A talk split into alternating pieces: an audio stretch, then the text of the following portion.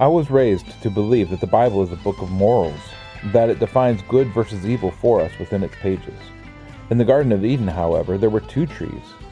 The tree that brought death was the tree that contained the question of morals, good versus evil.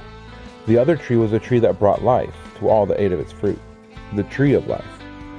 Is it possible that we've been asking the wrong questions, chasing the wrong thing by seeking to be moral? Let's run an experiment. Rather than seeking to define and live by good versus evil, let's flip the question. Let's define life instead. But to do that, we must first seek it out. So join us as we Derish Chai, as we seek life. Hey everybody, welcome to the Derish Chai Experiment, the show where we seek out patterns that occur in the biblical text and extrapolate them into applicable principles. Here on the backside of the wilderness, the text of the book of Numbers returns to the style in which the book began. At the beginning, there were discussions of census and movements and an addressing of some of the finer points of dedication. The Levites were elevated to their position, and the entire tabernacle and worship system, along with the entire governmental system, was put into place and readied for their trip to take the land. And when Israel began to move in their journeys, the style of the text shifted drastically. No longer dry and dusty lines of numbers and locations, now interesting stories of the people and their actions and reactions to the challenges that they faced along the way. And through the course of the narrative, a delay comes about. And these narrative portions that should have covered only a few weeks at most ended up covering a full 38 years and change.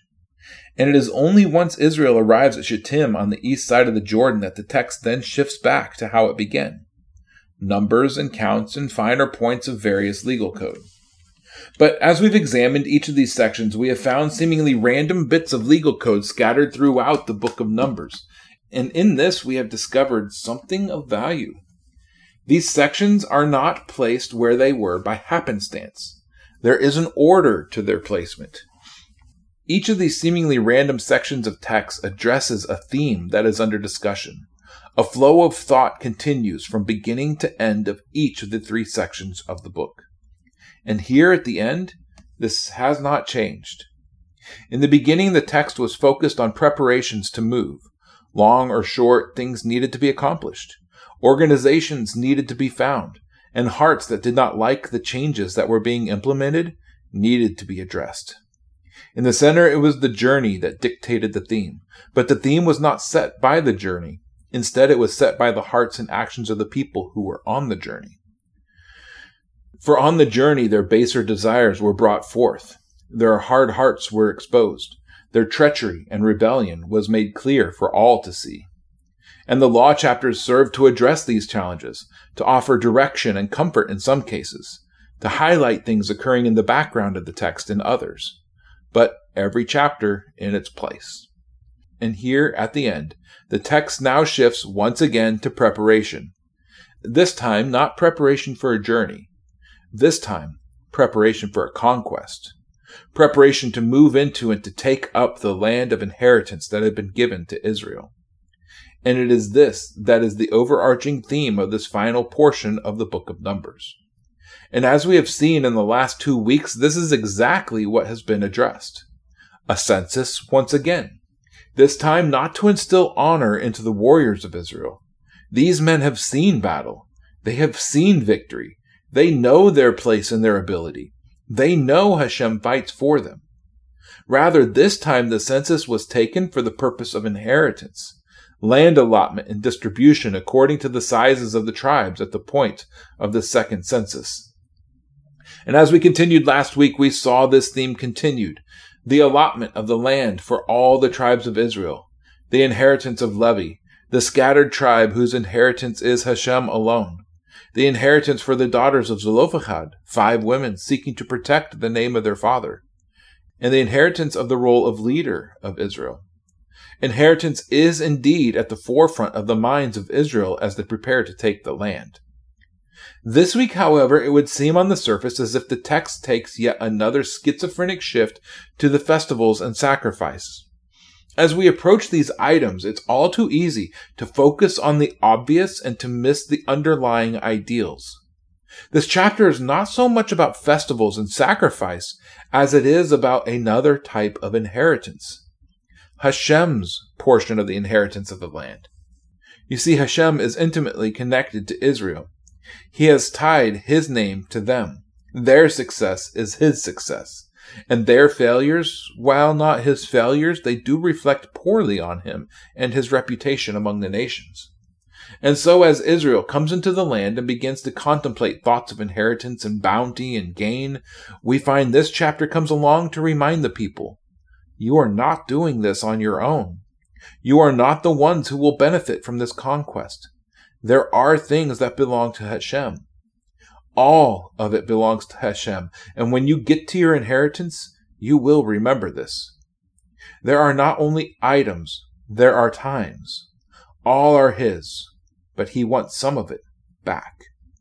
So, with this in mind, let's turn to Numbers 28 and read both chapters 28 and 29. Numbers chapter 28 and 29. And Hashem spoke to Moshe, saying, Command the children of Israel, and you shall say to them, Take heed to bring my offering, my food for my offering made by fire as a sweet fragrance to me at their appointed time. And you shall say to them, This is the offering made by fire which you bring to Hashem, two male lambs a year old, perfect ones, daily, a continual ascending offering. The one lamb you prepare in the morning, and the other lamb you prepare between the evenings, with one tenth of an ephah of fine flour as a grain offering mixed with one fourth of a hin of pressed oil, a continual ascending offering, which was offered at Mount Sinai for sweet fragrance, an offering made by fire to Hashem, and its drink offering, one fourth of a hin for each lamb. Pour out the drink to Hashem as an offering in the holy place. And the other lamb you prepare between the evenings, as the morning grain offering and its drink offering, you prepare it as an offering made by fire, a sweet fragrance to Hashem. And on the Sabbath day, two lambs a year old, perfect ones, and two tenths of an ephah of fine flour, as a grain offering mixed with oil, and its drink offering. The ascending offering for every Sabbath, besides the continual ascending offering with its drink offering. And on the beginnings of your new moons, you bring near an ascending offering to Hashem, two young bulls and one ram, and seven lambs a year old, perfect one three tenths of an ephah of fine flour as a grain offering mixed with oil for each bull, two tenths of an ephah of fine flour as a grain offering mixed with oil for the one ram, and one tenth of an ephah of fine flour mixed with oil as a grain offering for each lamb, as an ascending offering of sweet fragrance, an offering made by fire to Hashem. And the drink offering is half a hin of wine for a bull, and one third of a hin for a ram, and one fourth of a hin for a lamb. This is the ascending offering for each new moon throughout the new moons of the year and one male goat and a sin offering to Hashem is prepared besides the continual ascending offering and its drink offering. And in the first new moon, on the fourteenth day, is the Pesach of Hashem. And on the fifteenth day of this new moon is a festival. For seven days unleavened bread is eaten. On the first day is a set apart gathering. You do no servile work. And you shall bring near an offering made by fire as an ascending offering to Hashem, two young bulls and one ram, and seven lambs a year old, perfect ones they are for you and their grain offering, fine flour mixed with oil. Prepare three tenths of an ephah for a bull, and two tenths for a ram. Prepare one tenth of an ephah for each of the seven lambs, and one goat as a sin offering to make atonement for you. Prepare these besides the ascending offering of the morning, which is for a continual ascending offering. According to these, you are to prepare the food of the offering made by fire daily for seven days as a sweet fragrance to Hashem. It is prepared besides the continual ascending offering and its drink offering. And on the seventh day you have a set apart gathering. You do no servile work. And on the day of the first fruits, when you bring your new grain offering to Hashem at your festival of Shavuot, you have a set apart gathering. You do no servile work. And you shall bring near an ascending offering as a sweet fragrance to Hashem two young bulls, one ram, and seven lambs a year old, with their grain offering of fine flour mixed with oil, three tenths of an ephah for each bull, two tenths for the one ram one tenth for each of the seven lambs, one male goat to make atonement for you. Perfect ones they are for you. Prepare them with their drink offerings, besides the continual ascending offering with its grain offering. And in the seventh month, on the first day of the month, you shall have a set apart gathering. You do no servile work. It is a Yom Teruah for you. And you shall prepare an ascending offering as a sweet fragrance to Hashem one young bull, one ram, seven lambs a year old, perfect ones, and their grain offering, fine flour mixed with oil, three tenths of an ephah for the bull, and two tenths for the ram, and one tenth for each of the seven lambs, and one male goat as a sin offering to make atonement for you. besides the ascending offering with its grain offering for the new moon, the continual ascending offering with its grain offering, and their drink offerings according to the right ruling, as a sweet fragrance, an offering made by fire to Hashem. And on the tenth day of the seventh new moon, you have a set apart gathering, and you shall afflict your beings. You do no work. And you shall bring near an ascending offering to Hashem, a sweet fragrance. One young bull, one ram, seven lambs a year old, perfect ones they are for you and their grain offering, fine flour mixed with oil, three tenths of an ephah for the bull, two tenths for the one ram, one tenth for each of the seven lambs, one male goat as a sin offering, besides the sin offering for atonement, the continual ascending offering with its grain offerings and their drink offerings. And on the fifteenth day of the seventh month, you shall have a set apart gathering, you do no servile work, and you shall celebrate a festival to Hashem seven days. And you shall bring near an ascending offering, an offering made by fire, a sweet fragrance to Hashem. Thirteen young bulls, two rams, fourteen lambs a year old, perfect ones they are. And their grain offering, fine flour mixed with oil, three tenths of an ephah for each of the thirteen bulls, two tenths for each of the two rams, and one tenth for each of the fourteen lambs. And one male goat as a sin offering besides the continual ascending offering, its grain offering, and its drink offering. Then on the second day, twelve young bulls, two rams, fourteen lambs a year old, perfect ones, and their grain offering and their drink offering for the bulls, for the rams, and for the lambs, by their number, according to the right ruling. And one male goat as a sin offering, besides the continual ascending offering, with its grain offering and their drink offerings. And on the third day, eleven bulls, two rams, fourteen lambs a year old, perfect ones, and their grain offering, and their drink offerings, for the bulls, for the rams, and for the lambs, by their number, according to the right ruling.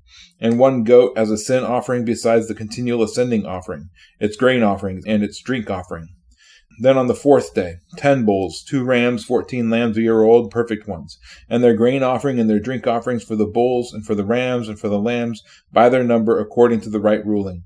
And one male goat as a sin offering, besides the continual ascending offering, its grain offering, and its drink offerings.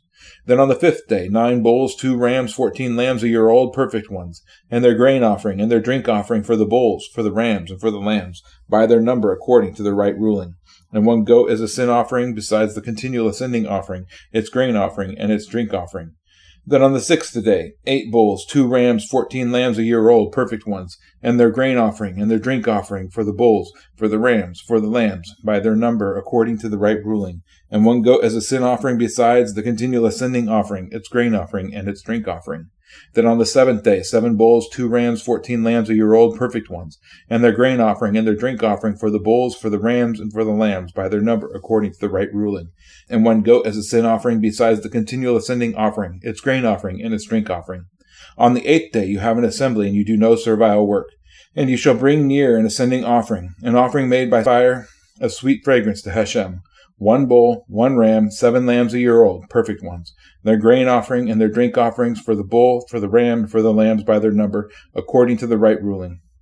And one goat as a sin offering besides the continual ascending offering, its grain offering, and its drink offering.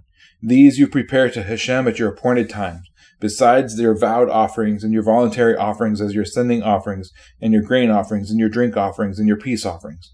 And Moshe spoke to the children of Israel according to all that Hashem had commanded Moshe. Many lessons ago, I spoke on what we should do when we encounter repetition in the course of the biblical text. Because all too often we encounter something that is repeated in the Bible, and it is too easy to just roll our eyes at this outdated and ancient text and their silly use of repetition. What's that?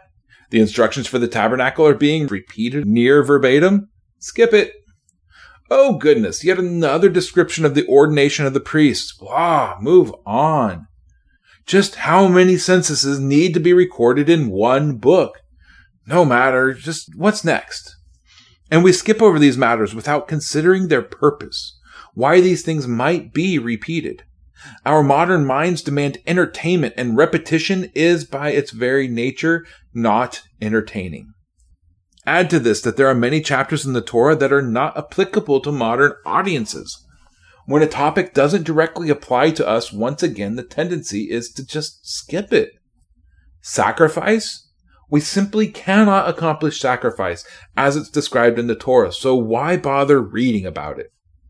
Tzara'at? Uh, leprosy? Well, I'm not a doctor, and this affliction has either passed away into the annals of history, or it's a placeholder term that describes an entire host of maladies that we know of today. regardless, I don't have Tzara'at, and I don't know of anyone else who does, so skip. And the list continues on and on.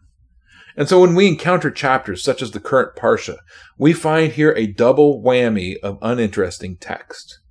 This chapter describes actions that we cannot take because sacrifice cannot be accomplished without a temple. And this text is repetitive, and that repetition occurs on multiple levels. It is repetitive internally, as each section bears the same bits about hins of wine and oils and, and ephahs of flour that are to accompany each of the sacrifices described. Over and over, we read this throughout these chapters. And all of this is repetitive externally as well. Just 13 chapters ago, we read about the amounts of each of these things that were to accompany each type of sacrifice. None of this is new information. Added to this, these chapters contain a listing of each of the festivals of Hashem that are to be celebrated in Israel, the days that mark the various times and seasons that make up the year for Israel. And so we find that this chapter is repetitive on several levels and contains instructions that bore because of non-applicability. But added on top of this, it seems as if this chapter acts as a web of sorts that binds together several other chapters without much, if any, really new information. I mean, the only really new information that's contained in this chapter is the number and type of each of the various sacrifices that are to be brought on each of these Moedim. Big deal, right? This doesn't apply to us. But as I taught so long ago, when you discover repetition, look to the differences to find the reason for the repeat.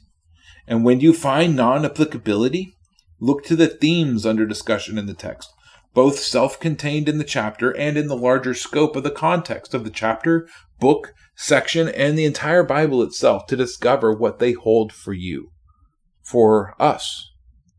So let's once again go through an exercise of using these tools that we have been employing over the last several years and that have served us well so far. And this time we get to compile multiple tools together and use them all at once.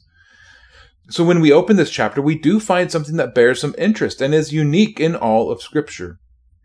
These two chapters alone provide a complete listing of how time works according to Hashem. It begins with days, then proceeds to weeks, which culminate in the Sabbath, then it moves on to months. It's only after these that it transitions into the yearly times of importance. And this chapter provides the basis for the measurement of time. And believe it or not, this was new to Israel in their experience, as not a single person in Israel who came out of Egypt measured time anything like this. They likely measured time the way that the Egyptians measured time, when in Rome and all that, you know. As we look into history, we discover that ancient Egypt had 10 day weeks known as decans, and they had three weeks in a month. Their calendar was a purely solar calendar with no lunar aspects to be found. There were three seasons in Egypt. Each was split into a four month, 120 day cycle for a total of 360 days in a year. At the end of the year, at the time of the change to a new year, there was a five day month that was interposed at this time, and it was celebrated as the holy days for various gods of theirs. This five day period was seen to occur outside of the normal monthly cycle. 10 day weeks, three weeks in a month, every month exactly 30 days, a five day month that occurred outside the course of the year. If we look at it closely, the ancient Egyptian calendar is very similar in ways to the Enoch calendar. It's one of the reasons that I do not accept the Enoch calendar in any way. Now, we know that this calendar that was in effect when Israel was enslaved in Egypt, as this calendar did not fall out of use until Egypt was forced to adopt the Ptolemaic calendar after it was conquered by Alexander the Great in the 4th century BC, long after Israel came out of Egypt. And contrary to modern conception, not every society has always followed the conventions of this calendar as laid out here in the pages of scripture with its seven day week. But we all do today. And yet there are no societies today that follow the layout of the months and the years as a mix of solar and lunar, as understood by ancient Israel, except those who follow the Jewish calendar in one form or another. Nearly every society has a purely solar way of accounting for years. Usually they end up with 365 days a year, such as the Gregorian calendar that we use today. Or they implement a purely lunar calendar, such as is employed in Muslim nations.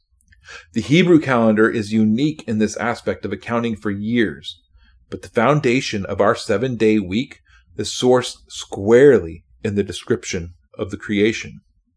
It cannot be found anywhere else, and it cannot be found even by examining the way the world works. It only finds its source in the Creator. Regardless, while this is interesting, there's not a whole lot to take from that other than a recognition that not all societies throughout history have conformed to the seven day week. In this, we find a subliminal recognition of the validity of the Bible and its account of creation. And this is one of the reasons that the institution of the Sabbath was such a huge part of Israel coming out of Egypt.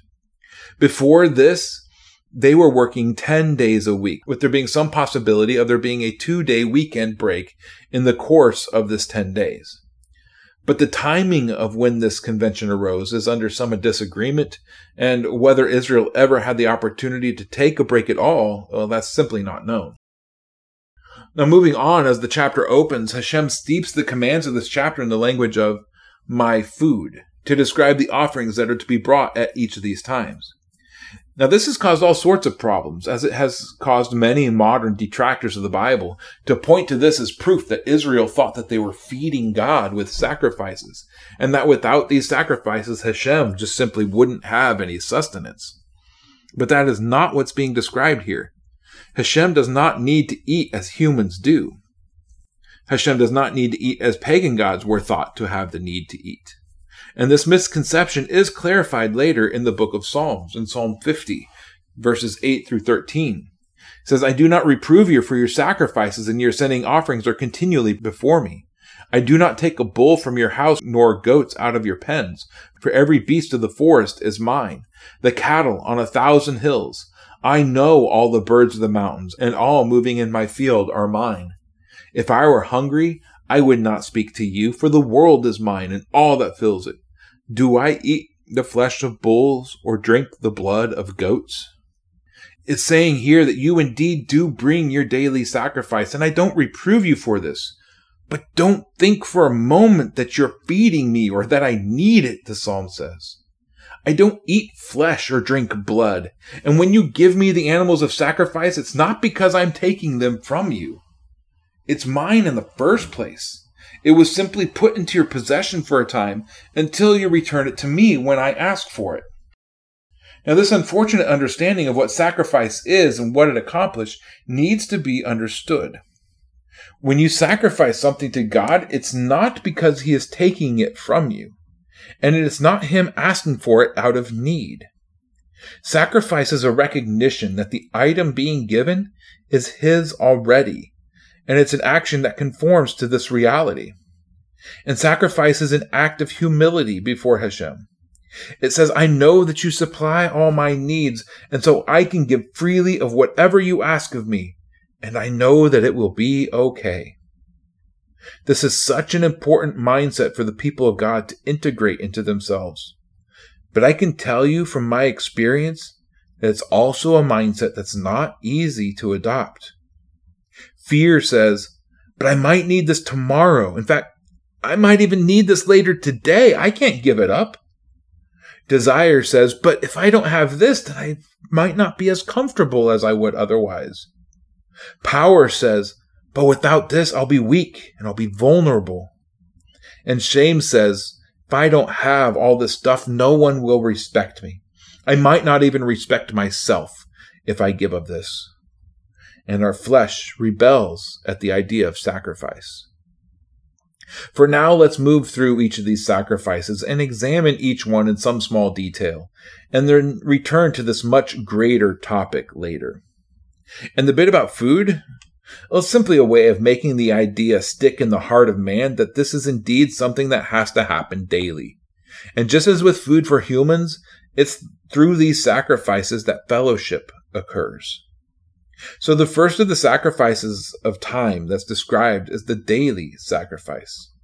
Two yearling lambs a day to be offered as a sacrifice. Now, this is a sacrifice that we've encountered previously in Exodus 29:38, and here we read of it again. One in the morning, one in the evening, every day. Every day. This sacrifice occurred every day, twice a day, rain or shine, weekday or Sabbath, new moon or festival. Every single day, two yearling lambs were to be given to Hashem as an olah. And beside this offering of a yearling lamb comes the accoutrements that we read of earlier in Numbers for a lamb sacrifice. A tenth of an ephah of flour, a quarter hin of pressed olive oil, a quarter hin of wine as a drink offering. Now, this command is one that causes a contradiction in the Torah, especially when it comes to the Sabbath. Because work is not to be accomplished on the Sabbath, and yet these daily sacrifices are to be done on the Sabbath. And this contradiction is something that the ancients recognized and they wrestled with. In fact, it is this contradiction that Yeshua points to as the precedent that allowed his disciples to pick heads of grain from a field that they were passing through on the Sabbath. Matthew 12, 1 through 7. At that time, Yeshua went through the grain fields on the Sabbath, and his disciples were hungry and began to pluck heads of grain to eat. And when the Pharisees saw it, they said to him, Look, your disciples are doing what is not right to do on the Sabbath. But he said to them, Have you not read what David did when he was hungry? He and those who were with him? How he went into the house of God and ate the showbread which was not right for him to eat? Nor for those who were with him, but only for the priests? Or did you not read in the Torah that on the Sabbath the priests in the holy place profane the Sabbath and are blameless? But I say to you, in this place there is one greater than the holy place. And if you had known what this means, I desire compassion and not offering, you would not have condemned the blameless. The priests profane the Sabbath by offering sacrifice on the Sabbath. And yet, this profaning of the Sabbath does not incur guilt. Why? Once again, we find an example of Kal v'Chomer, this determining of the weightier matters of the law. The Torah is all applicable, every bit of it, but there do arise times when the commands of the Torah seem to contradict themselves. When we come across situations of this nature in our lives, it's up to us to determine the command that bears the most weight and to carry out that command. And in doing so correctly, we remain blameless. And what is the heavier command? Compassion, mercy, patience, grace, truth, loyalty to covenant, love, and justice. The command that comes the closest to these ideals will always be the one with the most weight. In the case of the disciples walking through a field, this means allowing them to eat some to satisfy their hunger. Forbidding this action simply because it's the Sabbath is rote obedience and it acts contrary to compassion and love. Or in the case of a man who is likely dead lying on the side of the road in the case of the parable of the Good Samaritan, it was compassion that was called for, and not ritual purity that the Levite and the priest upheld as their higher calling. Compassion will always win out over rote obedience. And in the case of the daily sacrifice on the Sabbath, the daily wins out over the weekly. And in doing so, there is no blame or guilt. In this case, love Hashem, your God, and fellowship with Him comes before take a break. There are many who take the command to take a break and place it above the command for fellowship. But this example right here demonstrates that fellowship is the weightier command. So travel if you must on the Sabbath, but get into fellowship. Now, from here on out, every sacrifice that we speak of will be on top of this daily sacrifice that occurs regardless of what else is going on that day. The next sacrifice is the one that we've already discussed the Sabbath sacrifice. The Sabbath sacrifice is two more yearling lambs and their accoutrements. Now, on the new moons, things ramp up quite a bit. The new moon sacrifice includes two bulls, one ram, seven lambs, along with the accompanying flour, oil, and drink that's associated with the animal that's being offered. With the sacrifice and onward, we find something else added to the mix One male goat as a sin offering was to be brought alongside these other offerings to make atonement for you. You, the priests, or you, the, the people, it's really not clear. After this, the text then shifts to the yearly sacrifices. The ones that go along with each of the Moedim. The First off is the Pesach. Now, Pesach on the 14th doesn't include any extra sacrifices other than the daily and the Sabbath, if applicable, and then all of the Passover lambs for the entire nation. Then, beginning on the first day of Matzah and continuing on for seven days, there is a list of animals that are to be offered, and it is the same for all the rest of the spring festivals. Up next is Shavuot. Now, at Shavuot, we find something interesting in the text. The holiday of Shavuot is called first fruits, or Bikurim. Now, for modern audiences, this seems odd since every messianic knows that Bikurim occurs during Matzah. If we examine the text, the day that begins the count until the day of Shavuot, the day when the first fruits of the barley is waved in the temple or the tabernacle, is never called first fruits. It's only ever called the day of the sheaf wave offering. When we see the word Bikurim used in connection to the Moedim, it's always associated with Shavuot. Bikurim is never associated with the day that we call first fruits today or Resurrection Sunday. Now, so far up to this point, each of the Moedim has been the same. There's no deviation from two bulls, one ram, seven lambs. But the festival of the seventh month brings a change to this. Both Yom Teruah and Yom Kippur prescribe one bull, one ram, and seven lambs one fewer bull than the spring festivals. And both of these holidays include one male goat to be a sin offering as well. So on Yom Teruah, if it occurred on a Sabbath, as it was likely to do from time to time, there would be the daily sacrifice, the Sabbath sacrifice, the new moon sacrifice, and the festival sacrifice, all as simply the baseline of sacrifices for the continuing operation of the holy space. On Yom Kippur, however, we catch a glimpse of something else if we consider what was to happen to one of the sacrifices. On Yom Kippur, we are to afflict ourselves, and that can be demonstrated to mean fasting among the avoidance of other pleasures. But on Yom Kippur, these food sacrifices are to be offered to Hashem anyway, and these sacrifices are to be added on top of the daily and Sabbath, if applicable, and atonement sacrifices of Leviticus 16. And among these sacrifices is a sin sacrifice, a sacrifice in which the meat is to be eaten by the priests. What are we to make of this? Well, if we remember back to Leviticus 11, we saw something similar happen. During the first sacrifices of the tabernacle, two of Aaron's sons did something incorrectly and suffered the consequences. After this event, Aaron was not allowed to mourn for his sons. He had to continue offering the necessary sacrifices, or the tabernacle was finished before it had a chance to truly begin. And when Aaron got to the sin sacrifice, he did not eat of the sin sacrifice. He did not treat it as a sin sacrifice. He treated it as an Olah sacrifice. And yet the sacrifice was still accepted as a sin sacrifice. The sacrifice still made atonement for the people and removed the uncleanness of the people. And I believe that is what was to happen to the sin sacrifice on Yom Kippur. The thing that the sacrifice was to accomplish was accomplished. But in this case, there was a weightier matter at play that is stated as this section of text opens. Israel is to afflict their nephesh on this day. Even if the usual command is that the priests were to eat the sin sacrifice, on this day, the weightier command is the affliction of the Nefesh. And then finally, to close out all of this, comes the sacrifices that were to be offering during the festival of Sukkot. Now, in this listing of sacrifices, we find something interesting. The number of bulls that is sacrificed each day over the course of seven day festival. The first day it begins with 13, and by the seventh day, the number of bulls that are to be sacrificed falls to only seven. Each of the other sacrificial animals remains the same each day two rams, 14 lambs, one goat. Now, this should catch our attention. This passage is extremely repetitive, and yet throughout it, one word changes for each day. and that's the number of bulls to be offered.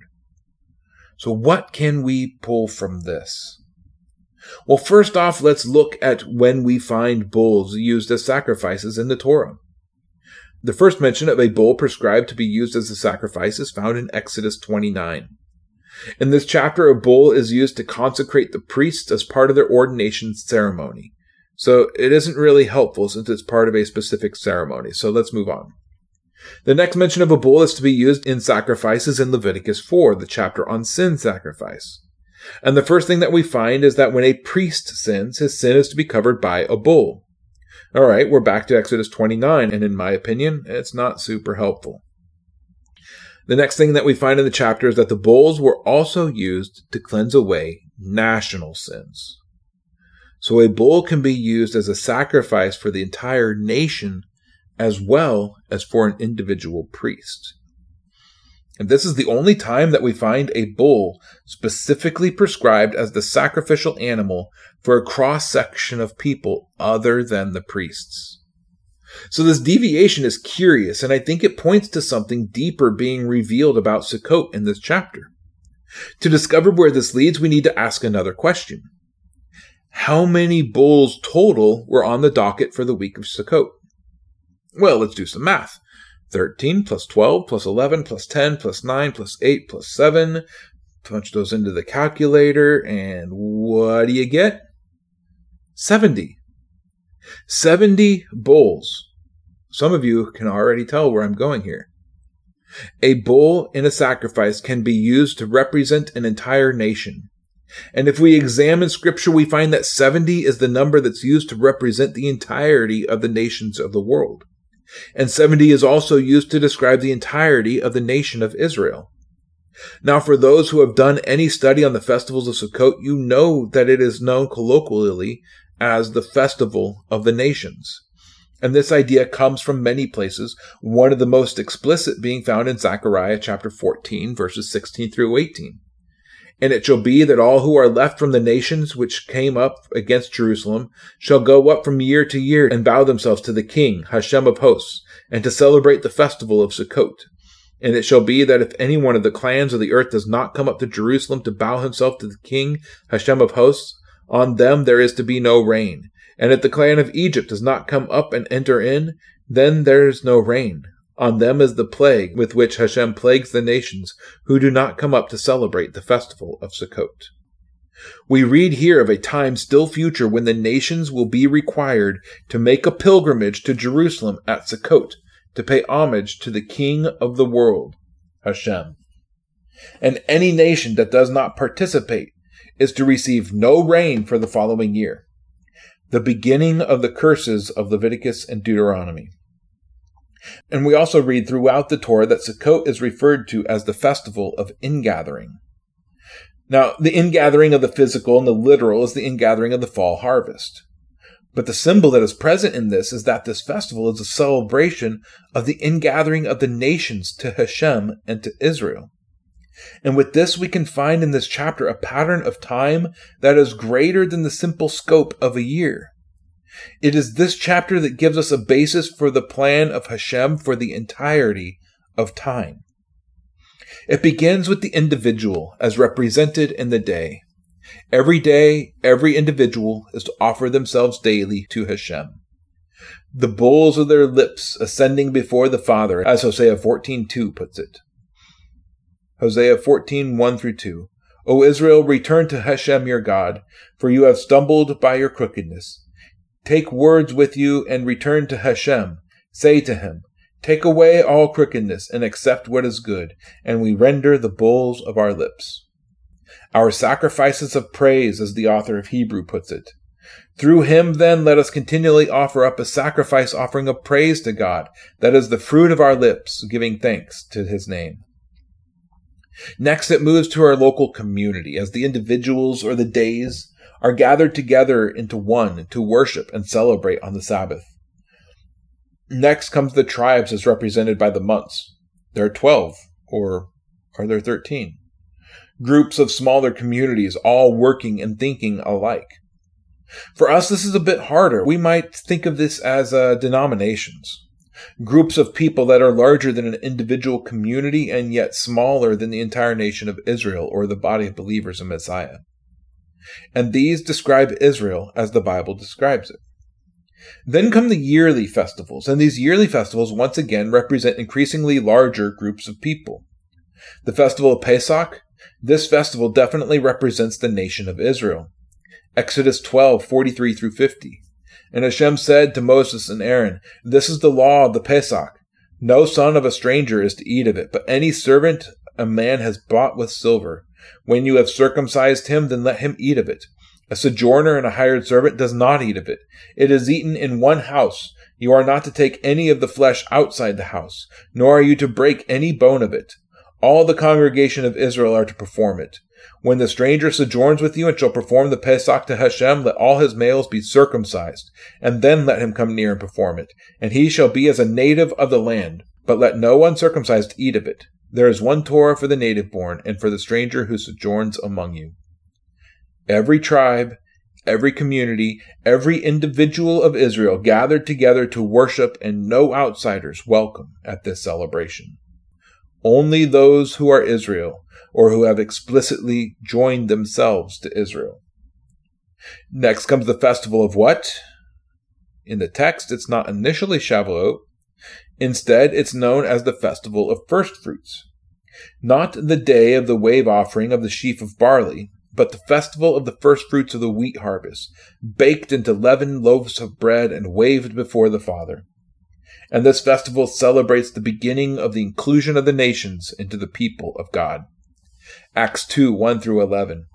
And when the day of the festival of Shavuot had come, they were all with one mind in one place. And suddenly there came a sound from heaven as of a rushing mighty wind, and it filled all the house where they were sitting. And there appeared to them divided tongues as of fire, and settled on each one of them. And they were all filled with the Holy Spirit and began to speak with other tongues, as the Spirit gave them to speak. Now in Jerusalem there were dwelling Jews, dedicated men from every nation under the heaven. And when this sound came to be, the crowd came together and were confused because every one of them heard him speak in his own language. And they were all amazed and marveled, saying to each other, Look, are not all these who speak Galileans? And how do we hear each one in our own language in which we were born? Parthians and Medes and Elamites, and those dwelling in Aram Naharaim, both Yehuda and Cappadocia, Pontus and Asia, both Phrygia and Pamphylia, Mitzrayim and the hearts of Libya and Crete, parts of Libya around Cyrene, visitors from Rome, both Jews and converts, Cretans and Arabs. We hear them speaking in our own tongues the great deeds of God. The first fruits of the nation gathered together with Israel in an increasingly greater inclusion. And then in the fall feasts, we find that they all speak of the same thing in this regard. Yom Teruah, the advent of a king, Yom Kippur, the advent of a priest, and then Sukkot, the entirety of the nations gathered together as one behind this priest and king. The festivals describing the realms of influence in the human population that serve Hashem. And yet, this chapter, they also describe the order of things in time. Consider it. It begins with an individual, Avram, symbolized by the day. Then comes a family or community, the patriarchs, symbolized by the week. Then come the twelve tribes, or is it thirteen? The sons of Jacob, symbolized by the months. Next, the nation of Israel in the Passover of Exodus 12. Then the first fruits of the nations in the festival of Shavuot in Acts 2. And that leaves events yet future. A king ascending to the throne, a priest making atonement in the temple, and finally, the nations gathered together under one God, the God of creation, the God of Israel.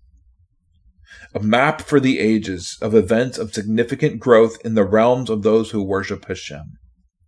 Now, this is really cool, and suddenly, this dry and empty passage it becomes alive with meaning and potential. Israel indeed ready to take the land and enter into the place of promise. But it doesn't stop with Israel. The conquest is just another step in a much bigger picture and process that Hashem is doing in the earth. And that process begins with the individual. It begins with you. So let me ask you What are you sacrificing for the kingdom of God? What have you given up to further the growth of this kingdom? Because that is what the symbolism of this chapter points to. This plan does not get accomplished without sacrifice, without giving of ourselves. But it was the priests who were to sacrifice, you might say. And what is it that we read in the New Testament in 2 Peter 2 4 through 10? Drawing near to him a living stone, rejected indeed by men, but chosen by God and precious. You also, as living stones, are being built up, a spiritual house, a holy priesthood, to offer up spiritual sacrifice offerings acceptable to God through Yeshua the Messiah. Because it is contained in the scriptures, see, I lay in Zion a chief cornerstone, chosen and precious, and he who believes on him shall by no means be put to shame. This preciousness then is for you who believe, but to those who are disobedient, the stone which the builders rejected has become the chief cornerstone, and a stone of stumbling and a rock that makes for falling, who stumble because they are disobedient to the word, to which they also were appointed. But you are a chosen race, a royal priesthood, a holy nation, a people for a possession, that you should proclaim the praises of him who called you out of darkness into his marvelous light, who once were not a people, but now the people of God, who had not obtained compassion, but now obtain compassion. How many times have we heard people declare this promise? We are a chosen race and a royal priesthood in Messiah. But sacrifice? Giving of self? Giving up what belongs to me for the purpose of building the kingdom of God? Well, well, that's obviously someone else's job. That's not meant for me. I have goals and plans and bills to pay. Sacrifice to build the kingdom of God? And if we're priests, if this is a promise that we want to claim for ourselves, what does this mean for our inheritance? Everyone in the body is called to service. Everyone in the body is called to sacrifice. And yes, that means you too. Every person is called to sacrifice, and that sacrifice then moves up the chain and moves outward. And as it goes, it reaches the point where it's used to bring in the nations, to the point where it promotes new creation. And we are all called to take part in this. We're all called to give our lives in sacrifice. And when we do, only then can we be called disciples. And it's only by the sacrifice of ourselves and our time that we can continue on this path of life as we seek life. So Derish Chai, Shalom. Thank you for tuning in to Derish Chai. If you would like to find out more or support this ministry, head over to seeklifesc.com. That's seeklifesc.com. The music was provided by the Exodus Road Band. Check them out on iTunes or exodusroadband.com. We'll see you again next time as we Derish Chai, as we seek life. Shalom.